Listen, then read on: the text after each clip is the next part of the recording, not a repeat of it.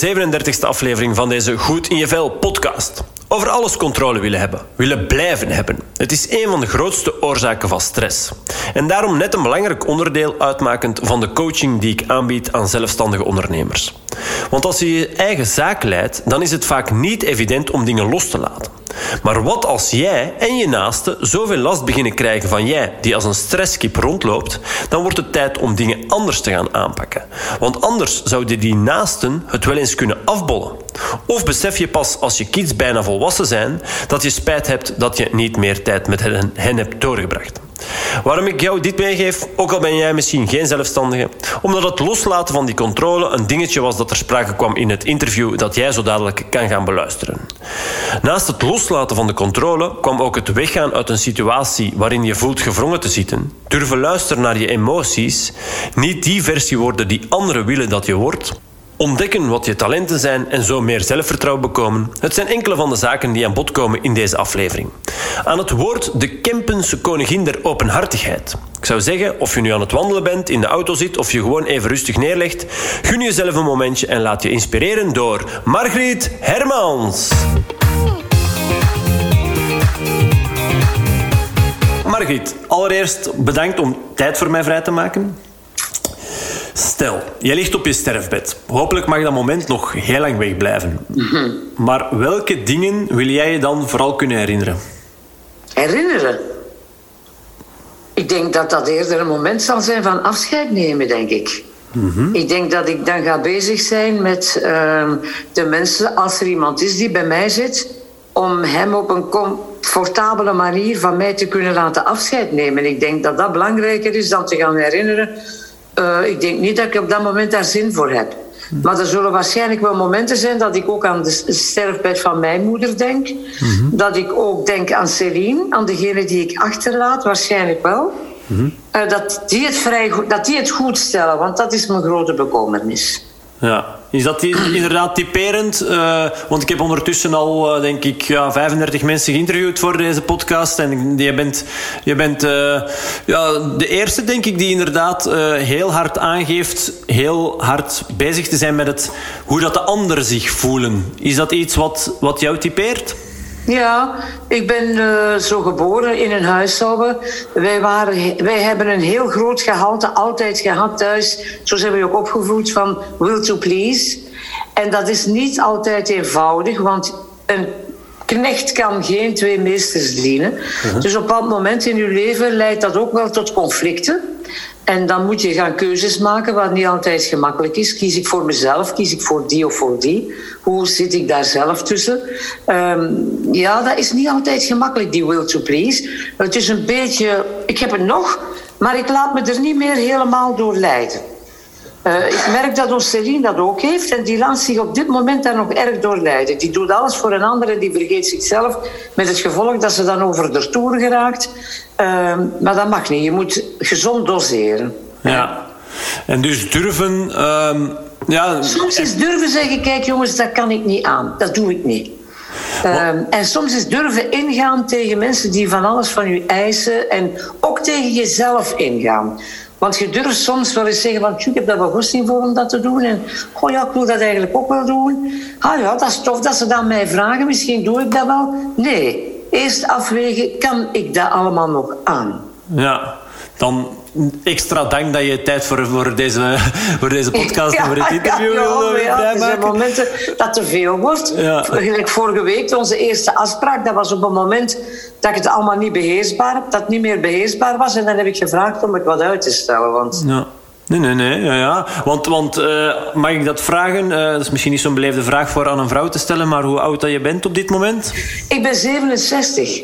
Oké, ja. En, en dat, toch... dat begint toch al wat serieus te tellen, hè? Ja, ja. En, en want, want eh, ik, ik ken jou ehm, als, een- als een bezige bij. Hè? Je, je bent met van alles toch bezig. Eh, misschien, hè, want ik, ik, ik kan me niet voorstellen dat er veel Vlamingen zijn of luisteraars van de- deze podcast eh, die jou niet kennen. Maar misschien toch voor degenen eh, die de afgelopen... hoe lang ben je al in de, in de picture? 30, ja, 30 jaar of Ja, zo? volgend zoiets? jaar 35 jaar. Ah, wel. Die, die jou niet kennen. Wie is Margriet Hermans? Hoe zou je jezelf omschrijven? Goh, ik ben iemand ehm, die graag op het podium staat. Die eh, graag laat zien welke talenten ze heeft. En die ook graag communiceert naar andere mensen toe. Maar van de andere kant ben ik ook iemand die dat publiek respecteert. En ehm, daar komt weer het aspect will to please. En die samen, hoe moet ik het zeggen, die samenwerking met publiek. Die, uh, dat vind ik wel heel, die input en output die we dan geven aan elkaar, dat vind ik wel heel belangrijk.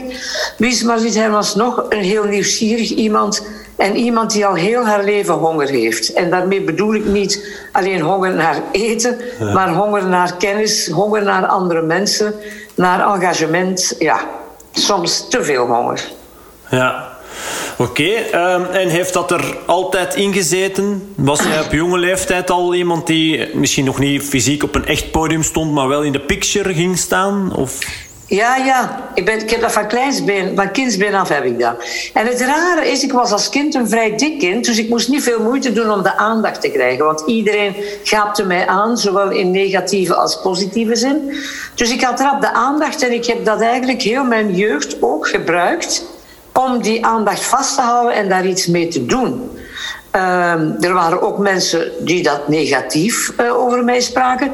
Maar dat was dan zo, dan ging ik daar niet veel energie aan kwijt. Die uh, waren voor mij quantité negligible.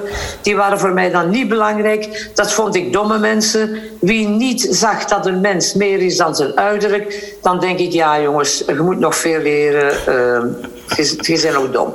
Ja, ja, dat, en dan had ik al vrij jong. Dat is, ik vind dat een schitterende gedachte, maar blijkt toch zo te zijn in de maatschappij dat... Ja, oké, de social media zullen er uh, geen positieve invloed op ge gehad hebben. Nee. Het, het, het, slanke ideaal, tussen aanhalingstekens, beeld. Um, heb jij dat dan van thuis uit meegekregen? Van kijk, het is veel belangrijker wie je bent, wa waar je voor staat en hoe dat je eruit ziet. Of, of is, ik weet het niet, is dat iets dat van in de opvoeding is Ja, nu moet ik wel zeggen, mijn ouders gaven niet veel om uiterlijk vertoon. Integendeel. Die zegden, je moet altijd zorgen als je, als je jezelf kleedt, als je jezelf zelfs opmaakt, dat dat altijd in de lijn is van de persoon die je bent. Ze hebben dat niet zo geformuleerd, maar ze hebben duidelijk laten voelen van maak van jezelf niet iemand anders. Maak van jezelf niet de persoon die anderen willen dat je bent. Nu, als jonge mens is dat heel moeilijk, want je wilt dat zijn. Je wilt zoveel mogelijk zijn als de anderen, zo min mogelijk opvallen. En eigenlijk ga je in de hippie-tijd waar ik, waarin ik jong was, moesten we allemaal een jeansbroek aan hebben, allemaal lang haar hebben, een gitaar spelen. Uh, dat hoorde daar gewoon bij. Hè, dat hoorde daarbij. En mijn ouders die probeerden daar wel tegenin te gaan, niet op een agressieve, stoute manier, maar die lachten mij daaruit in de zin, maar ken ik het toch gaan, in de zin van, je moet niet beantwoorden aan dat ideaalbeeld, je moet beantwoorden aan wat je zelf kunt. Maar eer dat je daar door bent, dan ben je eigenlijk volwassen denk ik. Ja, wel, want inderdaad, als ik daarnet vroeg van wie is Mariet Hermans, zei ik graag op een podium, maar ook uh, ik wil mijn talenten laten zien. Dat is dan toch ook een stukje uh, ontdekken en je geeft eigenlijk nu aan je bent misschien pas ja, volwassen. Wanneer ben je volwassen? Dat is ook maar, maar de vraag. Maar dat je misschien pas rond je twintigste of misschien zelfs nog later, ik weet het niet. Op mijn dertigste eigenlijk, denk ik. Op de dertigste is een kentering gekomen in mijn leven. Ik heb dan ook een heel zware depressie gehad. Mm daar ben ik dan gelukkig doorgekomen. En die heeft mij als persoon ook veranderd. Absoluut meer zelfvertrouwen teruggegeven. Uh, wetende wat ik kon en wat ik niet kon. Meer charisma gegeven. Uh, ja, dat, dat is toch een heel belangrijk catharsis moment in mijn leven geweest. Oké. en, en, dat was op mijn dertigste ongeveer, 29 eigenlijk. Zeg, en heb je dan, want, want een depressie toen, de dag van vandaag, ja, mede door het feit dat we misschien, net zoals jij ook aangeeft, uh, heel veel op ons bord krijgen, heel veel uh, ja, te moeten doen of denken te moeten doen, moeilijk nee kunnen zeggen. Dus de depressies en de burn-outs die vliegen ons bijna rond ons oren. Um, ja, jij spreekt van, van ja, meer dan, dan 35 jaar geleden uh, een depressie. Hoe reageerde men daarop? Heb jij dan het eh, geeft aan uh, meer zelfvertrouwen, om een duur meer weten wat ik kon en wat ik niet kon. Maar heb je, ben je dan echt zelf gaan graven, gaan voelen, gaan nadenken? Of heb je daar hulp bij gekregen? Of... Het is zo dat ik daar tegenover mijn nauwe omgeving bijna niet over gecommuniceerd heb Omdat zij daar geen begrip... Ze begrepen het niet. Die zeiden allemaal, ja, maar ziet mankeert jij dan iets? En dus begon ik op de duur op te denken, zou er fysisch met mij iets fout zijn? Hè? Ja, En ik ging naar de dokter, ik zeg, dokter, ik heb soms traanissen, ik, ik heb soms fobieën. Uh, die ik vroeger niet had. er zijn dingen die echt niet normaal zijn. En ik heb het grote geluk gehad van bij een huisdokter te komen, die helaas ondertussen overleden is. Dus ik kan zijn naam wel noemen, dokter Martinijn Turnhout. En die dokter had dat zelf ook meegemaakt en herkende het. En ik vond dat zo ongelooflijk dat die man eindelijk eens durfde zeggen... ja, maar Margriet, zoek eens geen oorzaken in de fysieke eh, mankementen. Zoek eens oorzaken in uw hart in uw ziel, in de manier waarop dat je nu bezig bent en aan het leven bent. Kun je daar geen verbetering aan doen? En hij zei tegen mij, eigenlijk zou je weg moeten uit de situatie waarin je nu zit. Kun je niet terug gaan studeren? Mhm. En ik denk, ja, maar ja, ik had niet veel geld. Hoe moet ik dat doen? En Hij zei, ja, maar ga één jaar een cursus volgen ergens. Ik zeg, ja, maar ja, dokter, ik heb niet zoveel geld. Enfin, dan ben ik toch uh, een jaar naar Spanje getrokken om Spaans te gaan studeren. Geen volledig jaar, ze. Negen maanden, denk ik. Mhm. En toen kwam ik in een heel andere wereld. Ik kon terug studeren. Ik merkte dat ik toch terug verstandig was. Hè? Mhm. En niet die dwaas, dat dwaas wicht waar ik iedereen mee op dat moment voor hield. En ik ben teruggekomen uit Spanje. En ja, samen met het overwinnen van de depressie, waar toen weinig begrip en kennis over was. Hè. Er was meestal niks. Ook qua medicatie was er eigenlijk niet zoveel. Maar dan heb ik toch van die dokter. Uh, hulp gekregen, ook door medicijnen. En ik weet nog goed, dat stond op tegen schizofrenie. En ik denk, oei, oei, ben ik nu helemaal zot aan het worden? Mhm, hè? Ja. Ehm, want dat gevoel heb je wel, hè, dat je gek wordt. Hè? Mhm. Eh, maar je bent niet gek. Het is gewoon, je hebt geen controle. Je bent een controlefreak over jezelf en je bent dat kwijt. En dat is heel het probleem. Ja. Maar ik moet zeggen, ik ben daar dan toch wel een heel pak geëvolueerder uitgekomen. Ja.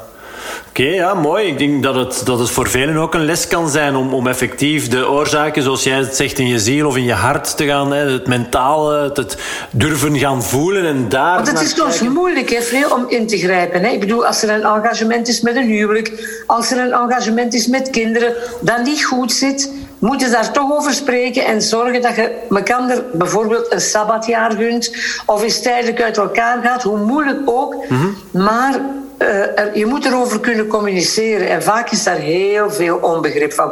Wat denkt u wel? Ze laat haar huishouden in de steek en ze doet dit en ze doet dat.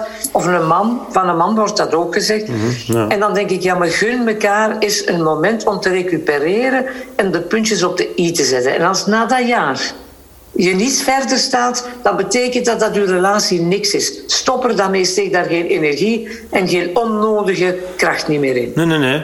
Dat is ook... Andersom. nee, nee, het is waar. Ik zeg ook vaak tegen cliënten die ik begeleid... ja, kijk, uh, de moeilijkste beslissingen maken achteraf uw leven vaak het makkelijkst. Hè. Dat is soms heel... Dat is een hele hoge berg waar je voor staat. Of lijkt, hè, die lijkt heel hoog. Maar eens dat je die dan toch beklimt en je zet erachter... Daar ligt dan vaak... Hij komt dus vaak in een heel groen dal. Ja, het is dat. Hè, uh, ja. En een heel leefbaar dal. Ja, oh waar je heel wat contenter bent dan al die zware verplichtingen die op je rug liggen. In je rugzak als je naar boven klimt. Ja, tegen die berg.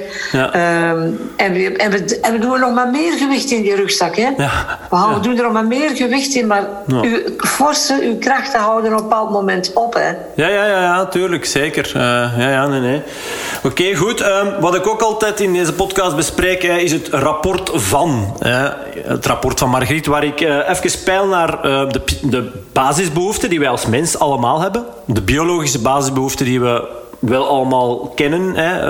Uh, voeding, beweging, en, hè? daar ga ik ze wat verder op in. Maar ook de psychologische basisbehoeften. We hebben als mens, uh, daar is onderzoek naar gedaan, hè? drie psychologische basisbehoeften die echt in onze genen zitten. Dat, dat hebben wij allemaal. Um, en daar werk ik vaak ook rond. Dus ik, daarom dat ik het ook even bespreek. Het zijn er drie. Eerste, belangrijkste, verbinding. Sociale binding. Hè, tot een groep behoren. Hadden wij niet tot een groep behoord als mens, hadden wij niet de dominante soort op deze planeet geworden. Um, hoe score jij jezelf, of welke score geef jij jezelf van 1 tot 100 op, op verbinding, sociale binding, tot een groep of meerdere groepen behoren? Ja, dat wou ik net zeggen, corrigeren. Eigenlijk is het verstandiger om tot meerdere groepen te behoren. Want als je maar tot één groep behoort, dan ben je verschrikkelijk kwetsbaar. Mhm. Er moeten maar een paar mensen uit die groep beginnen wat tegenwerken en je voelt je compleet uitgesloten. Dus ik zeg altijd tegen jonge mensen, zorg dat je je engageert in verschillende dingen. Ga naar een zangkoor, ga in een sportclub, ga naar een fitness. Maar een fitness vind ik niet zo direct sociaal, sorry, omdat dat iets is tussen jou en je coach. Ja. Uh, uiteindelijk om achteraf misschien in de kantine, maar ik vind fitness niet de ideaal. Dat is zoals, uh, eigenlijk is dat zoals uh, zeilen of op een surfplak staan. Dat zijn individuele sporten. Mm Daar is wel een club rond, maar dat is toch niet hetzelfde. Nee. ik vind je moet behoren tot verschillende groepen. De groepen misschien van uw school, die kan blijven bestaan. Een oud-leerlingen-situatie. Heel belangrijk. En ik zeg het nog, een zangkoor, eh, een echte sportclub waar je als groep echt iets kan doen. En daarmee bedoel ik een volleybalteam, een basketbalteam. Je hoeft niet meteen de beste te zijn. Doe het gewoon. Engageer je. Ja, ja. En muziek. Muziek is ook een heel mooi ding. Ja, ja zeker. En, en jij, jij past dat toe, veronderstel ik, hè, als je dat zegt aan jongeren. Uh, als je dan jezelf op een, een score op 100 moet geven, hoeveel score jij dan op verbinding? Ja, ik ben natuurlijk een uitzondering in die zin van ik, ik ben verbonden aan zoveel en zoveel. Hè. Ik verbind mij met de media, met productiehuizen, met optredens. Ik verbind mij, ik ben voorzitter van het Willensfonds hier. Ik doe heel wat vrijwilligerswerk. Dus ik ben iemand die, die echt wel een hele grote rugzak heeft. Hè. En soms moet ik er wat uitgooien en dat doet mij pijn. Ik heb de politiek er nu momenteel helemaal uitgezweerd, want daar heb ik echt geen tijd meer voor. Maar dat neemt niet weg dat je nog wel bepaalde politieke voorkeuren hebt. Ja. Ehm, maar soms zijn er zaken, en dat is moeilijk, waar je volledig afscheid van moet nemen. En zeggen, ja, hier, dat was het niet, eruit. Ja. ja. Uh, maar dat verantwoordelijkheidszin die blijft natuurlijk altijd zitten. Maar je moet je leven verdelen over verschillende. En een heel belangrijke groep ook, maar dat merk je pas als je wat ouder wordt, is je familie. Mm ja, ja. Familie kan een heel belangrijke groep zijn. Want als je in je familie niet goed voelt, ben je eigenlijk al een klein beetje, als ik dat woord mag gebruiken, sociaal gehandicapt en kwetsbaar. En verloren. Want dan... En verloren, ja, ja, Want dan heb je geen plek waar je in geval van nood onvoorwaardelijk binnen bent, binnen kan en welkom bent. En dat is iets waar ik toch altijd ook tegen ouders zeg Sluit uw kinderen nooit uit. Sluit ze nooit uit, whatever happens. Maar ja, er zijn altijd ouders die dat niet begrijpen. Ja. Ook soms omdat ze beschaamd zijn, hè, oogpunt voor andere mensen. Uh, en dat heb je vaak bij groepen van homoseksuelen of lesbiennes, waarvan de ouders zeggen: ja, maar zeg, je moet hier niet meer komen, hoe zie jij eruit? Enzovoort. Omdat zij zien er natuurlijk zo uit omdat ze zich afzetten tegenover die traditionele waarden. Ja. Maar dan denk ik van die ouders, jullie mogen ze zeker niet laten vallen, want jullie zijn hun laatste reddingboei. Ja, ja, ja, en dat, dat is wat jij dan er straks zei. Maak, maak niet die versie van jezelf die anderen willen dat jij bent, maar wees, ja, wees je gewoon jezelf. Dus op, op, dat zeker. op verbinding... Je kunt je die laten kneden, dat kan je een klein beetje. Ja. Maar dat houdt niet vol en dan raak je, zoals men die Men gebruikt nu die term burn-out, maar dat vind ik een verkeerde term. Want dat is geen burn-out, hè. Dat is gewoon een burn-up. Dat wil zeggen, ze hebben al uw energie eruit getrokken, omdat ze zeggen, jij kunt dat en dat en dat. En als het erop aankomt, laten ze u vallen. Ja. En dat is uh, heel spijtig. Heel spijtig. Het gebeurt vaak bij jonge mensen. Ja, ja, ja meer en meer. Ja, het is, uh, dus qua verbinding denk ik dat je, dat je heel hoog scoort. Misschien uh, 100 op 100. Dat, dat, je tot, dat je kan zeggen en durft te stellen dat je tot veel groepen behoort. En, en dat je dus... Ja, absoluut. Ik ben... Uh, ja, ja. Ja, En nu ben ik al een beetje ouder, zoals ik net gezegd heb bij Fred. Dus dan stop ik met mij te engageren in nieuwe groepen. Want dat vergt te veel energie. En ik heb nu energie genoeg nodig voor mezelf. Ja, ja heel belangrijk. Hè? Ja. Um, Oké, okay, uh, de volgende psychologische basisbehoefte. Auto... Oh, en ik wil daar nog eventjes ja. aan toevoegen, Freek. Ja. We moeten eerlijk zijn, corona is daar nu op dit moment een enorme spelbreker in. Hè? Jonge mensen zijn op zoek naar nieuwe groepen, naar nieuwe engagementen. En het gaat niet. Hè? Ik vind dat voor hen verschrikkelijk. Hè? Ik heb, eh, en ook oudere mensen. Hè? Jongere mensen, oudere mensen, die vergaan nu soms in een complete isolement.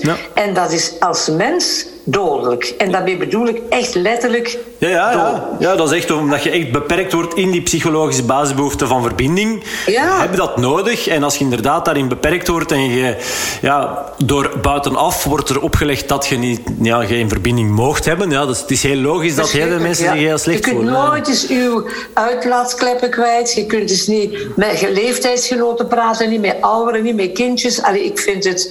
Ja, die corona is eigenlijk een lullig verschijnsel. Laten we hopen dat we daar rap fatsoenlijk mee kunnen leven. Dat is echt, hè. Goed, eh, volgende psychologische basisbeho- basisbehoefte. Autonomie. Jezelf kunnen zijn, je eigen beslissingen kunnen nemen binnen die groepen, eh, zonder dat je eruit gekikt wordt. Nu is dat ook weer al minder, want zeker als je tot meerdere groepen behoort. Maar vroeger, zeg het, zit in onze genen. Kijk naar de oermens. Als jij tot een groep behoort, eh, je had het geluk om daarbij te mogen zijn. Als je een leeuw tegenkwam, dat je met kon samenwerken om die af te maken, bij wijze van spreken. Ehm, maar goed, uw eigen, eigen kunnen zijn binnen de groep. ehm, dat is natuurlijk ook wel een hele belangrijke. Ehm, hoe, hoe, een score van 1 tot 100, hoe, hoe score jij daarop op jouzelf kunnen zijn? We hebben het er straks daar even al over gehad. Ik denk dat dat ook wel... Ja, ik moet zeggen, ik scoor daar op dit moment weer wel heel hoog. Ja. Omdat ik ook de levenswijsheid heb na al die jaren van... dat is de enige manier om in een groep te kunnen functioneren. Dat is voelen, ik ben hier gewaardeerd en gerespecteerd. En is dat niet zo... Dan ben ik zelfs een voorstander van ga weg uit die groep of praat met hen. Zijn ze van plan van met jou nog iets te doen of niet? En anders moeten ze zeggen, stel u jongens, ik voel mij hier echt niet goed. Maar dat is voor jonge mensen heel, heel moeilijk. Hè? Want die denken als die groep wegvalt, sta ik alleen en heb ik niemand meer. Ehm, daarom, je mocht je zo kwetsbaar niet opstellen. Zorg dat je ehm, een goed gevulde, hoe moet ik het zeggen, sociaal leven hebt. Ja. een brede basis. Want er is niks zo erg als binnen je eigen groep, waar je verwachtingen van hebt, uzelf niet te kunnen zijn. Ja. Dat is verschrikkelijk. Dan, dan is dat geen groep en dan is dat een dictatuur. Ja, ja, ja. van enkele. Ja, ja, dus dat, dat- daarom dat ik het inderdaad aangeef, het zit echt ook in ons systeem. En, en eh, ik vind het wel een mooie dat je zegt van, eh, durf te vragen, ben je nog iets van plan met mij? Of hoe zie je mijn rol Ja, binnen kan de ik groep hier nog, beteken Ja, ik nog iets ja, voor jullie? Ja. Of kan ik nog iets Want als dat betekenen? niet Ja. zo is, ja, dan blijf ik ook niet. Want dan ben ik er alleen maar ongelukkig van. Ja. En jullie kunnen er alleen maar eh, eens mee lachen. Of ja, weet ik ja, veel of je, ja, je hebt geen bijdrage, je hebt er niks aan. Ja, Voilà. Kunnen beter... eh, ja. Geen positief gevoel. Ik denk dikwijls aan die dopen ook, hè. Ja. Die studentendopen Ja. die daar soms compleet uit de hand lopen. Ik weet nog, als ik student was, werd ik ook gedoopt. En ik moest daar zo ook een paar opdrachten doen. En ik zei, ik doe dat niet. En toen zei ze, ja, maar dan gaat er niet gedoopt zijn. Ik zeg, en dan? Ik zeg, en dan? Maar ik was de enige, denk die dat op Ja, dat ja. moment durfde zeggen. Want ik was daar niet aan te vinden om al die vuile troep en, en, en die dingen te doen. Ik, ik was daar niet aan. Maar ik begrijp wel, anderen doen gewoon mee, gemakkelijkheidshalve. Hè? Maar ik was op dat gebied geen gemakkelijke, denk ik. Nee. Ja, nee, geen gemakkelijk. Ik denk dat je gewoon effectief toen al hoog scoorde op, op autonomie en jezelf durven zijn, opkomen voor jezelf. Ehm, Ja. ja, daar, daarvoor gaan staan. Ja, dat is, eh, Ik kom ook uit een huishouden van zes kinderen, dus wij moesten ook tegenover elkaar Ja. goed laten voelen van waar zit de limiet? Wat Ja, ja. kan er en wat kan er niet? Ja. En dan leer je dan een beetje instinctief in, een- in, een, in de groep van je huishouden. Hè? Ja, ja, ja, zeker. Hè. Ja, dat is ja, misschien niet meer van deze tijd, ik weet het niet, eh, minder en minder ehm, dat het gebeurt. Maar ik denk dat dat wel inderdaad, wat je aangeeft, een, een, een voordeel is. Een positief aspect van dat gegeven. Zeker en vast. Nu zijn de kinderen meestal alleen of met twee, maximaal met drie. Ja. Eh, dus ze moeten op een andere manier zich verenigen, een groep vormen, om te voelen hoe ver kan ik gaan en hoe ver kan ik niet gaan. Ja. Kan ik hier iets kwijt, kan ik hier niets kwijt. Vandaar dat die vriendschapsgroepen toch wel heel belangrijk zijn. Ja. En dan heb ik het niet over vriendschapsgroepen in Facebook en al die zeven. Nee. Nee, nee, ik heb het over fysische vriendschapsgroepen. Samen iets gaan drinken, samen eens iets ondernemen, gaan roeien op de oerten, allee, naar de zoo gaan, onnozel uitstappen. Maar dat is zo belangrijk voor de mens. Ja, zeker, zeker. Eh, de derde psychologische basisbehoefte, competentie. Want als jij vroeger eh, binnen die groep eh, niet iets bijdroeg, omdat je in iets goed waart, ja goed, dan kon het beter afbollen, want dat waren meer een last dan, dan dat je iets bijdroeg. Dus dat is ook iets wat gewoon... in Maar ik vind, je moet altijd nog niet iets bijdragen, maar die, het deel uitmaken van die groep Mhm. moet een positieve, een meerwaarde hebben. Dat betekent, het moet uw veiligheidsgevoel verhogen Ja. en niet verlagen. Nee, nee. Nee, nee, nee. Ja. Ja. Zo is het, hè? Ja, ja dat, maakt, dat zeker dat de verbinding de belangrijkste is in die psychologische Oh, ja, basisbehoeften. Ehm, maar eh, als we het echt effectief terugkijken naar... Eh, dat is een stuk van de evolutietheorie. Als we vroeger... Puur en daarom is het zo belangrijk. En jij gaf het er straks eigenlijk ook al aan. Hè? Eh, als ik vroeg van wie, wie is Mariet Hermans, dat je zei van oké, ik sta graag op een podium, maar ik laat ook graag mijn talenten zien.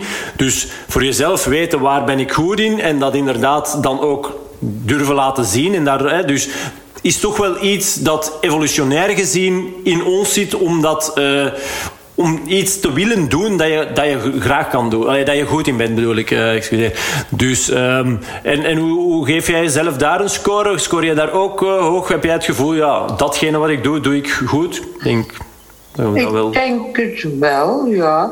Maar ik ben ook iemand die anderen zal aanmoedigen om dat te doen. Ik ben niet iemand die zegt van oei, ik ben jaloers of dit of dat. Nee, ik zal ook direct naar iemand anders toe gaan en zeggen: kijk, jonge man, jonge dame, je hebt dat talent, doe daar iets mee. En dat hoeft niet altijd meteen eh, Belgians Got Talent te zijn. Hè? In uw kleine groep, doe daar iets mee. Zeg, zeg jongens, we gaan morgenavond iets drinken, we ronden daar af, maar zal ik daar eens een liedje zingen? Ik breng mijn gitaar mee. Hoe gezellig is dat? Hoe supergezellig is dat? En dan moet je aanmoedigen. Als iemand dat zegt, moet je zeggen, wow, ja. En dat is vriendschap en dat is een groep zijn. Ja. Mekaars talenten ehm, verbeteren, aanvaarden en, en zelfs uitdagen. Ja, stimuleren, ja, ja zeker. Ja, Ja, stimuleren, dat is het woord, ja. mooi. Oké, top. Ehm, dan hebben we ook inderdaad, zoals ik net zei, de biologische basisbehoeften. Hè. Ehm, de eerste daarvan is voeding. Eh, eten, ja goed, je gaf het er straks al aan. Ik ben hongerig als persoon naar nieuwe kennis, wat, wat mooi is, denk ik. Maar ook eh, als het dan wel gaat over de voeding echt. In, eh, hoe, hoe scoor jij jezelf daarin qua gezond eten? Is dat, of, of zit dat goed, zit dat niet goed? Eh, ja, als we dan... Ja, toen ik jonger was, had ik natuurlijk veel ongezonder, zoals veel jonge mensen. Hè. Je neemt rapper fastfood. eh, maar bij ons thuis heb ik altijd heel gezonde voeding gekregen, maar veel te veel, maar ik had altijd honger. Eh, we hadden ook een warme bakkerij, dus er kwamen ook altijd lekkere dingen binnen en dat rook zo lekker. En ik denk, oh jongens, die worstenbroodjes, Oh, ja. daar kan ik niet afblijven.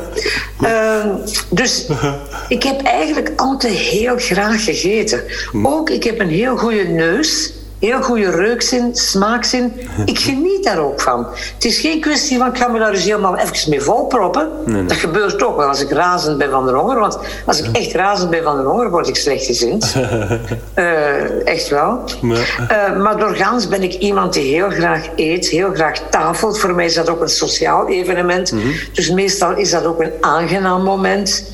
Eh, ik eet niet graag alleen, maar als ik honger heb, doe ik dat natuurlijk wel. Maar ik vind zo met een paar mensen aan tafel zitten en eten is toch niks zo gezellig als dat. Ja, ja. En naar algemeen wat men eh, aanschouwt als gezond eten. Want goed, eh, what's in a name? ehm, Maar dat is natuurlijk allemaal wel erg geëvolueerd ook de laatste jaren. Hè? Ja, ja, ja, Ik heb altijd al gezegd, die, die voedingsdriehoek die klopt al 30 jaar niet meer. Dat was goed voor de ten tijde van de oorlog. Maar dat is een luxe driehoek nu. Hè? Dat is een dikmaker. Hè? Want daar zitten veel te veel zetmelen in en veel te veel ehm, vetten. Maar vooral zetmelen, koolhydraten. Omdat dat in de oorlog was dat helemaal anders. Hè? We aten veel minder, dus je had die nodig. Maar nu eten wij meestal op reguliere basis en hebben zoveel eten niet meer nodig. heb ik ervaren in mijn leven. Eet gezond, maar vooral eet op tijd. Wacht niet tot je uitgehongerd bent, want dan eet je verkeerd. Ja. Dan begin je naar zoete dingen te, te begrijpen, naar chocolade, naar alles wat slecht is. Oké. Maar Ja. ik probeer wel een beetje gezond te eten. Daarmee dat bedoel ik van verse groentes of zelfs diepvriesgroenten, die beschouw ik ook als vers. Maar toch van zelf te koken, wat ik ook graag doe. Eh, maar verse voeding. En, maar helaas moet ik zeggen, tot mijn grote ambetante, ambetant gevoel, ik ben geen fruiteter. Nee. Ik ben, nee. Mij maken ze niet blij met fruit. Nee. Uh, ik zal heel soms eens een appel eten. Mhm. In één keer heb ik daar dan eens goesting voor, maar dat is één keer of twee keer op de maand. Mhm. Eén keer is een appelsien. Nu met Sinterklaasperiode achter de rug of nog, Ja. dan eet ik wel eens clementines. Ja. Maar zo echt een fruiteter zoals mijn moeder dat deed, consequent twee of drie stukken fruit. No, no, no. Hm. En is er zo geen enkele... Nee. Er is ook zo... Ah, ik weet het niet. eh, ja, mango, ananas, eh, dat, oké, dat is dan eh, voor het milieu misschien niet ideaal. Dat je de, de, de- de import en, en, als je daar naar gaat kijken, is dat misschien, valt daar ook iets voor te zeggen. Maar, of frambozen of zo. Nee, er is zo niks, niks mm, dat je zegt, ja, wel, ja... ja. Avocados, maar nu heb ik pas weer gelezen dat die ook zo milieubelastend zijn. Dus moet ik daar ook wel van afstappen.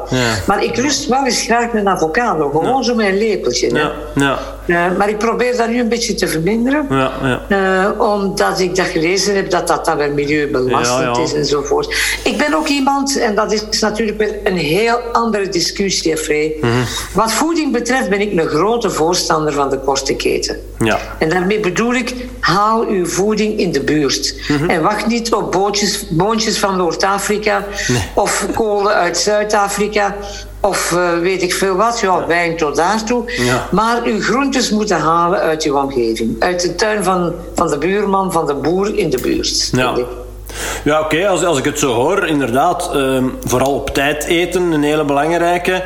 Ehm, korte keten is, is, is mooi, denk ik. Hè. En, en het, voor het milieu valt zeker iets te zeggen dat je daar, dat je daar rekening mee houdt. Dus ehm, ja, je probeert eh, zelf te koken, dat is toch ook al een mooie eh, groente te eten. Dus ja, ik denk dat je dat Groentes eten we heel, eet ik heel veel. Ja. Zelfs twee, meestal soms twee groentes per maaltijd. Ja, oké. En bijvoorbeeld, ik zal u zeggen, ik combineer eh, witloof met, worst, met worsteltjes of met boontjes of Ja. weet ik veel wat. Ja. Eh, ja, ik, ik ben echt een groenteeter, dat wel.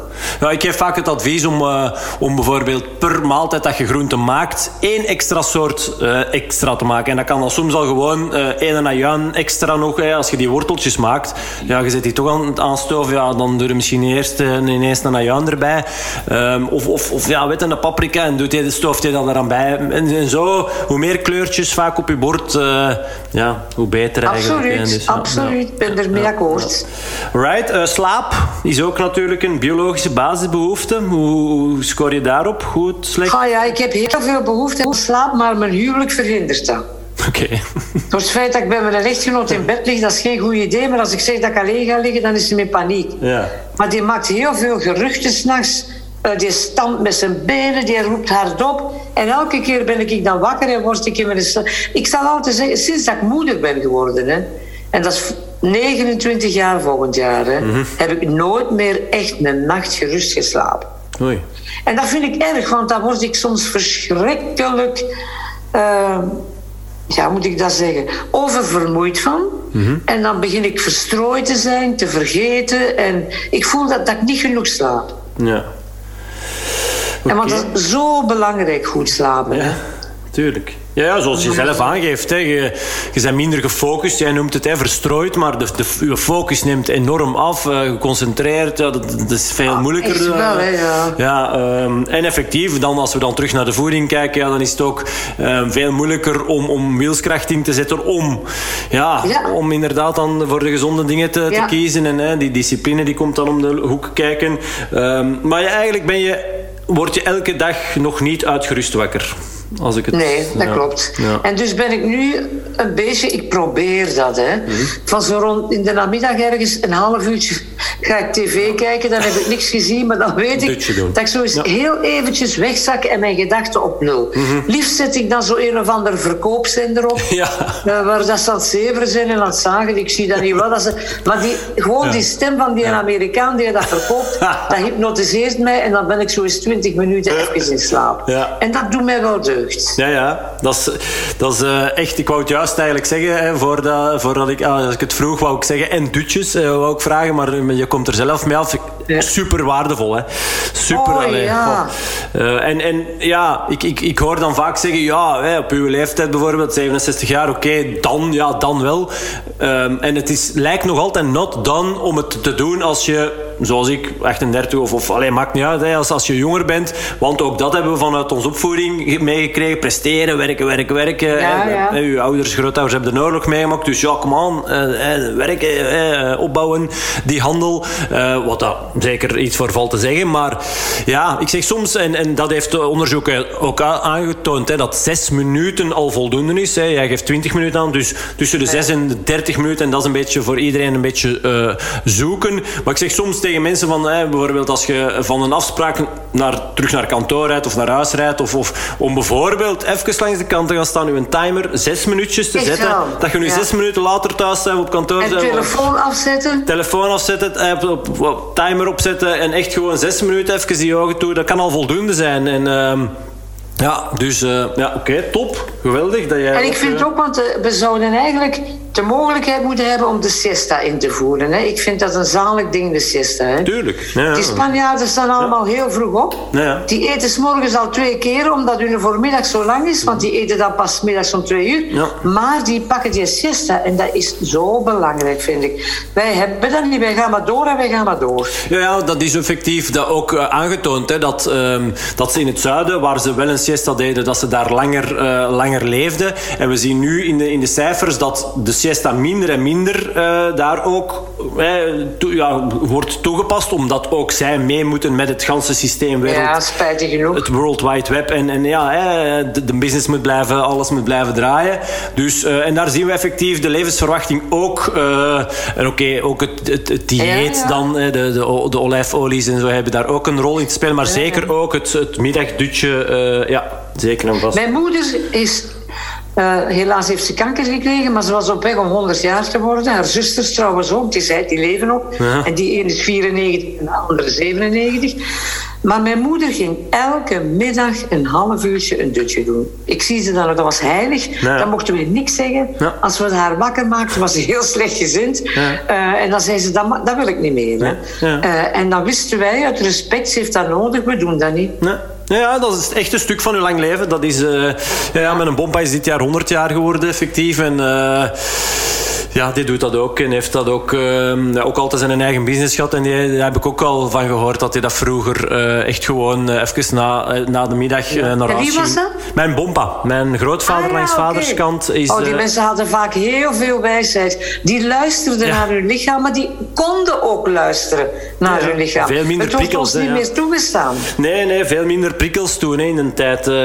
Nu zijn er zoveel impulsen. Dat, dat, dat kun je, ik heb in de week nog, nog gelezen eh, dat de mens die rond 1850 leefde... Oké, dat je kunt zeggen dat is lang geleden, maar... Puur naar de mensheid gezien is dat echt totaal niet lang geleden. Ehm, de, de hoeveelheid informatie dat een mens rond 1850 te verwerken kreeg op zijn ganse leven is evenveel dan een krant de dag van vandaag eh, eh, maakt op één week tijd. Dus de informatie dat e- één bepaalde krant op een week tijd produceert, al die journalen. ja, Dus hè, is hetzelfde als wat een mens op zijn hele leven toen te verwerken kreeg. Dat kun je niet. Ja, dat, is- dat, is- dat is te zot voor woorden. Hè. Dat is, eh, Daarom, om gezond te zijn, moeten we ook leren selecteren. Hè. ja, echt. En, en bijvoorbeeld eh, stilte, de, de natuur is bij jezelf. eh, Alleen zijn, bijvoorbeeld. Ja, ja, ja zeker. Ja. Absoluut, ja. Oké, eh, beweging is ook zo nog een eh, biologische basisbehoefte. Ben jij iemand ja, die veel in beweging is? Ik denk.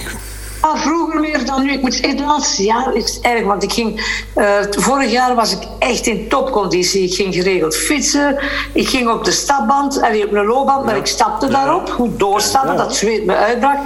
Maar nu op dit moment is het schandalig. Ik doe niks. Ik zou eigenlijk terug moeten gaan fietsen. Hè. Dan is het gewoon even voor de beweging, voor die gewrichten, voor het gevoel.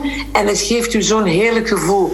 Maar zo echt een fitnessman aan, dat ben ik niet. Zeg, wat houdt u Dat is tegen? individueel. Wat houdt u tegen? doen Wat- groep. Margriet, wat houdt u tegen? Vorig jaar was je zo goed bezig, zei je. Wat is er Ja, veranderd? Wat maar is het is helemaal fout gelopen door een te drukke agenda. Oké. En dan begint het met die weken te annuleren. Ja. En dan denk je, ja, ik ga hem overmorgen, maar dat gaat dan ook niet. Dan denk je, ja, ik ga de week daarop inhalen. Ja, maar dan heb je het niet ingehaald. Hè. Nee, nee, nee. Dan heb je gewoon Ja. die beurs van die week gehad. Hè. En zo verzwakte en verzwakte dat, want mijn, mijn kineman of kinevrouw, ik heb een kinesiste, die zei alleen maar gezegd, ik had u al lang verwacht terug hier onze fitnessruimte. Oh, ik zeg, Hanne, ik heb gewoon geen tijd. Maar ik hoop, na, dat zal een van mijn goede voornemens zijn voor het nieuwe jaar, dat ik terug elke week op de loopband ga. Ja. Ja, en ik, ik, allee, wat, wat ik dan zou zeggen, wacht niet tot, nee, tot het nieuwe jaar, plan het gewoon in. Het je Ja, gaat er alleen maar voor eigenlijk gewoon Je agenda vrijdagavond bekijken. Oké, volgende week, check. En echt, net, ik doe dat ook met, met eten maken, 's middags bijvoorbeeld. Hè. Tussen 12 en 1, up in de agenda staat bij ons eten. Ehm, maar effectief, ehm, voor heel veel mensen kan het echt helpen om, en ik denk dat, je, dat jij eh, daar ook bij geholpen kan zijn, het echt inplannen. En gewoon, eh, als, als iemand zoals ik eh, bijvoorbeeld u stuurt, zeg maar, mag ik u interviewen dit? Of, of ze trekken weer aan uw mouw. Eh, ah, oh nee. En gezien uw agenda, ja nee. Dat, en dan zeg je maar gewoon, ik heb een heel belangrijke afspraak eh, erin staan, maar... eh, want, want het is wel een afspraak met, met jezelf die echt Tuurlijk. gewoon, ja, en je gaat gewoon de voordelen uithalen. Ja, het is hè. prioriteiten Ja, is stellen. hè. en dan soms denk je, oh ja, die fitness is minder belangrijk, ik zal niet zeggen dan een radioprogramma. Nee, Ja. die fitness is ook belangrijk in functie van dat radioprogramma. Ah, wel, is maar dat. dat is een goed idee, Free. Ik ga morgen al opnieuw de dinsdagen inplannen voor wel, loop. Ja, en gewoon effectief, bam, eh, elke week herhalen. Dat kun je in een agenda op uw mobiel, check, herhaal elke week, check, oké, goed. En, eh, en, en al is het maar, begin met, met 20 minuten, hè, of, of, Of, of, of, eh, nee. En je hebt achteraf zo een heerlijk gevoel, hè. dat is het. hè. Dat is het. En, en je gaat waarschijnlijk beter Je gaat daarna eh, ook waarschijnlijk kiezen voor iets gezondere voeding. Want zo vlak na je beweegmoment Nee, maar eh, je slaapt ook beter. Je, je hebt een andere beter, vorm ja. van vermoeidheid. Hè. Je geest is... Ja. Hoe moet ik dat zeggen? Die- It clears the spirit. Ja, echt- maar uw lichaam is wel moe. Ja, en dat is een gezonde moeheid. Ja, het is dat. Ah, wel, ja.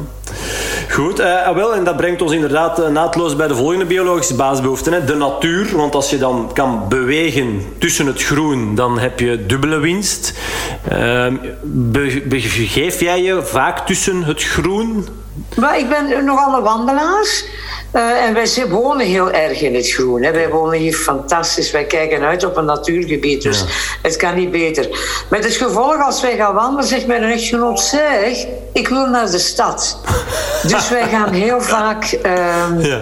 in de stad. Wat, niet zo goed is. Maar ja, wij willen ook eens mensen zien en winkels zien en Ja, ja. straten zien. Dus ja. ja. Ja.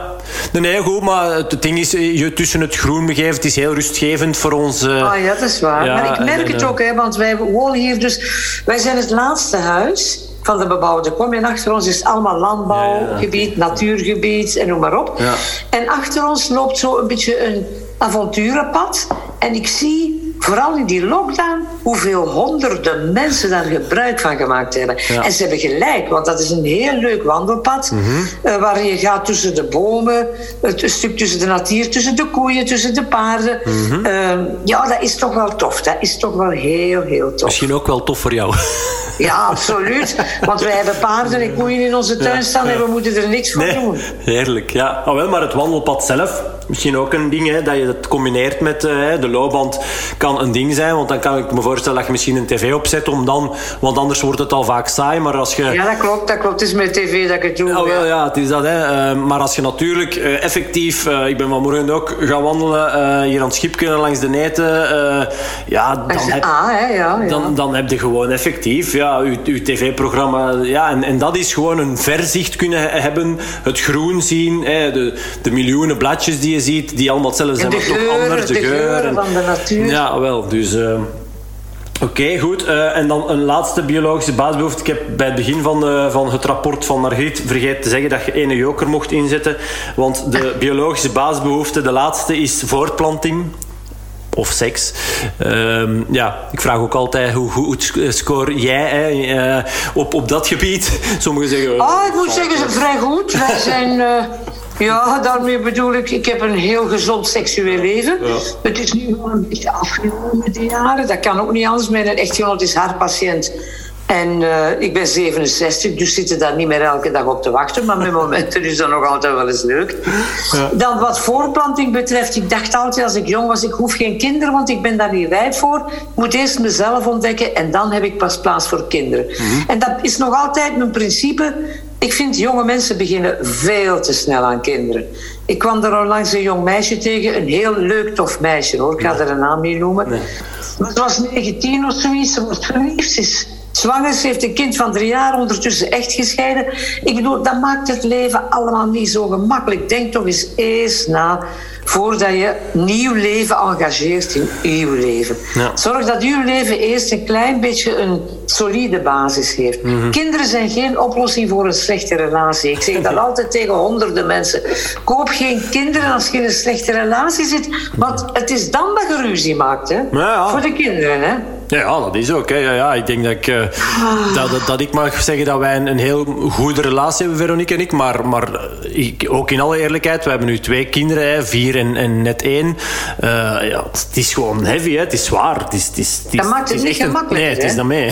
het is, uh, je hebt veel minder tijd voor elkaar, voor jezelf. Ah. dus ja, als het dan al slecht gaat... Ik heb er straks, eigenlijk grappig dat, dat, dat je het zegt, ik was er straks, ik zeg het tegen, gaan wandelen. En dan kom ik zo wat mensen tegen met een hond. En toen was ik nog aan het denken, want het is eigenlijk wel grappig grappig dat heel veel mensen, uh, koppels, eerst een hond pakken om te zien, uh, kunnen we dat aan, kunnen we ervoor thuis blijven, uh, kunnen we dat beest verzorgen. En ja, als dat dan lukt... Ehm, oei. Margriet, je bent... Recording in progress. Oei. Margriet was weg. Margriet is weg. Margriet was weg. oh, daar is ze terug. Hey Margriet. Hi, ja, onze ja. dingen was ah. weg, ja. Nu terug, zei ja, nee. Onze zoektijd was op, denk ik. ik ah, is dat? Oh, ja, oké, kan zijn. Ja, ja dat, zou, dat zou kunnen misschien. Nee, wat ik inderdaad, wat dat we zeiden, van, het maakt het er niet makkelijker op, kinderen, voor een relatie. Uh, ik was aan het zeggen van, ja, er straks uh, was ik gaan wandelen en dat ik, dat ik het zo... Het is grappig dat je het zegt, want ik was er, er straks nog aan aan het denken uh, dat ik dan mensen, koppels met een hond zag. En dat ik dacht van, hoe grappig is het eigenlijk, hè? mensen pakken eerst een hond om te zien, kunnen we er voor thuis blijven, lukt ons dat, om, om daar tijd voor te... minder met, met onszelf maar effectief rekening te houden met dat beest. Lukt ons dat dan, dan, dan gaan we voor, voor kinderen. Dat dat zo... Um, en dat dat inderdaad... Dat is niet zo... Ik vind dat niet zo... Hoe moet ik het zeggen? Logisch. Niet zo onlogisch. ik vind daar wel iets van logica in zitten.